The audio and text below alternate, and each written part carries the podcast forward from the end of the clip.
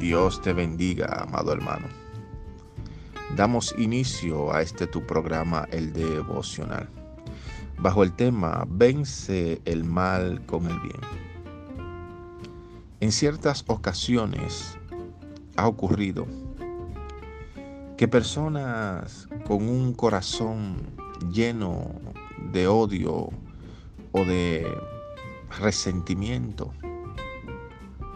pueden tratar de afectar a un corazón que esté sano. Pero dependerá de cada uno de nosotros si permitimos que el veneno de otros nos salpique y pueda dañar lo que Dios está haciendo en nuestras vidas. Aunque muchos te tiren piedra, aunque otros solo vean tus defectos, igual bendice y ama aquellos que te hacen la guerra. Jesús nos lo ordena en su palabra y dice, si solo amamos a aquellos que nos aman, ¿qué recompensa tendremos?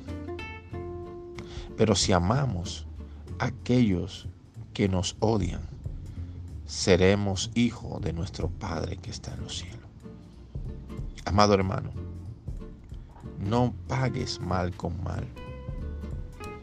A esa persona que te critica, a ese hombre que te hizo daño, a esa persona que te traicionó, entrégalo hoy en el altar y no permita que tu corazón sea contaminado por otros corazones que están llenos de veneno.